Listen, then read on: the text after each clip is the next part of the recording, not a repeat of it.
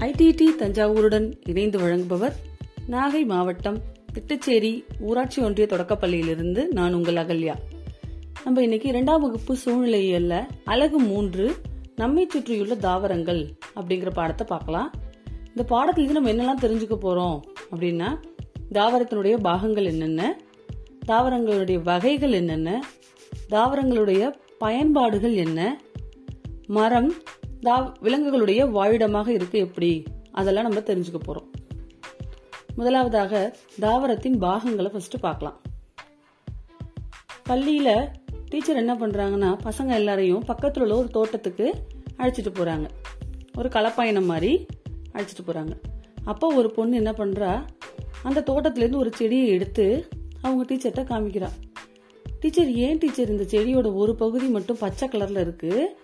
கீழே உள்ள பகுதி பழுப்பு கலராக இருக்குது அப்படின்னு கேட்குறா அப்போ அவங்க டீச்சர் சொல்கிறாங்க நம்ம உடம்புல எப்படி கை கால் தலை இந்த மாதிரி பல்வேறு பாகங்கள் இருக்கோ அதே மாதிரி தாவரங்களுக்கும் நிறைய பாகங்கள் இருக்குமா? அது ஒவ்வொன்றும் ஒரு கலரில் கூட இருக்கும் அப்படின்னு சொல்கிறாங்க நீங்கள் பார்த்துருக்கீங்களா குழந்தைகளா? தாவரங்களுடைய பாகங்கள்லாம் வெவ்வேறு கலராக இருக்கிறத? சரி வாங்க பார்க்கலாம். ஒரு செடியை எடுத்து பார்க்குறோம் செடி ஒவ்வொரு தாவரத்துலேயும் வேர் தொகுப்பு அப்படின்னு ஒன்று இருக்கும் தண்டு தொகுப்புன்னு ஒன்று இருக்கும். இப்போ தாவரம் வந்து மண்ணில் ஊன்றி இருக்கும்போது நம்ம கண்ணுக்கு தெரியக்கூடிய பாகம் வந்து தண்டு தொகுப்பு. அந்த செடியை பிடுங்கி பார்த்தோம்னா பூமிக்கு அடியில் இருந்த பாகத்துக்கு பேர் தான் வேர் தொகுப்பு. இப்போ வேர் தொகுப்பு அப்படிங்கிறது தரைக்கு கீழ் வளரக்கூடிய தாவரத்தின் பகுதி ஆகும். தண்டு தொகுப்பு அப்படிங்கிறது தரைக்கு மேல் வளரக்கூடிய தாவரத்தின் பாகங்கள் சேர்ந்த தொகுப்பு. இப்போ இந்த தண்டு தொகுப்பில் என்னெல்லாம் இருக்கும்? தண்டு இலை பூ காய் கனி எல்லாமே இருக்கும். இப்போ இதில் ஒவ்வொரு பாகமாக பார்க்கலாமா தண்டு தொகுப்பை பற்றி நம்ம? முதல்ல இலை. இலை என்ன கலரில் இருக்கும்? பச்சை கலரில் இருக்கும். நிறைய தாவரங்களோட இலைகள் பெரும்பாலும் பச்சை கலரில் தான் இருக்கும். இந்த இலை எதுலேருந்து வளருது? இந்த தண்டு பகுதியிலேருந்து தான் வளருது. அந்த தாவரத்துக்கு தேவையான உணவு தயாரிக்கிற பணி இந்த இலையோட தான். ஏன்னா இந்த இலை பச்சை கலராக இருக்கு இல்லையா? சூரிய வெளிச்சத்துலேருந்து அந்த தாவரத்துக்கு தேவையான உணவை அது தயாரிச்சுக்கும். அடுத்தது பூவுக்கு வருவோம். பூ வந்து ஒவ்வொரு தாவரத்துலையும் ஒவ்வொரு கலரில் இருக்கும். நல்ல கண்ணை கவரக்கூடிய கலரில் அந்த பூ இருக்கும். அது ஃபஸ்ட்டு முட்டாக இருக்கும். அப்புறம் மலராக அழகாக விரிஞ்சு நல்ல மனமுடையதாக இருக்கும். நமக்கே செடியோட மல்லிகை செடியிலலாம் பூ பூத்துச்சுன்னா அப்படி இருக்கும்? வாசம் அப்படியே நம்மளை இழுக்கிற அளவுக்கு இருக்கும். அப்போ அந்த பூக்கள் வந்து நல்லா மனம் வீசக்கூடியதாக இருக்கும். அந்த மன மனம் வீசுறத வச்சு தான் பூச்சிகள்லாம் வந்து அந்த பூவை தேடி வரும். அதே மாதிரி பறவைகளும் வந்து அந்த பூவை பார்க்கக்கூடிய அளவுக்கு அது கவர்ச்சிகரமாக இருக்கும்.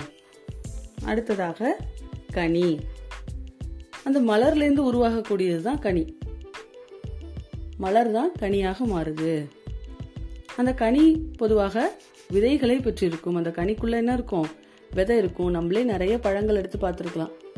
ஒரு மாம்பழம் எடுத்தோம்னா கூட அந்த மாம்பழத்தை சாப்பிட்டோன்னா உள்ள என்ன இருக்கு? அந்த விதை இருக்கு. தாவரங்கள் எதுல இருந்து வளருது? இந்த விதையிலிருந்து தான் தாவரங்களே முளைக்குது. இதையும் நம்ம வீட்டில் நிறைய செஞ்சு பார்த்துருப்போம். தாவரத்தோட விதையை போட்டிருப்போம் அந்த செடியாக வளர்ந்துருக்கும் பார்த்துருப்போம். சரியா? அடுத்தது தண்டு. தண்டுங்கிறது தான் இந்த தண்டு தொகுப்போட முக்கிய பகுதி. அந்த தண்டுல தான் இலை பூ காய் எல்லாமே இருக்கு. இதுதான் தாவரத்தையே தாங்கி நிற்குது அந்த தாவரத்தில் உள்ள மற்ற பாகங்கள் எல்லாம் தாங்கி நிற்கக்கூடியது இந்த தண்டு. அடுத்தது வேர். இது தாவரம் மண்ணில் ஊன்றி நிற்கிறதுக்கு உதவுது. மண்ணில் உள்ள சத்துக்கள் எல்லாம் உறிஞ்சுறதுக்கும் தாவரம் ஊன்றி நிலையாக நிற்கிறதுக்கும் என்ன காத்தடிச்சாலும் அந்த தாவரம் விழாமல் நிலையாக நிற்கிறதுக்கும் இந்த வேர் நமக்கு பயன்படுது. அடுத்தது பக்கம் எண் தொண்ணூற்றி ஏழில் ஒரு தாவரம் கொடுத்து அதனுடைய பாகங்களை உங்களை குறிக்க சொல்லியிருக்காங்க. குறிக்கலாமா? ஃபஸ்ட்டு என்ன பாகத்துக்கு கோடு போட்டிருக்காங்க பாருங்க. பச்சை கலரில் இருக்குது இலை. மேலேயே அதற்கான வார்த்தைகள் கொடுக்கப்பட்டிருக்கு. எடுத்து எழுதிக்கலாமா? இ லை இலை. அடுத்தது வெள்ளை கலரில் இருக்க பூலேருந்து ஒரு கோடு போட்டு அம்புக்குறி போட்டிருக்காங்க. அதை நம்ம எப்படி எழுதிக்கலாம்? மலர். மேலே இருக்கு ம ல இர் மலர். அடுத்தது சிவப்பு கலரில் இருக்கிறது என்ன? கனி. க நீ கனி.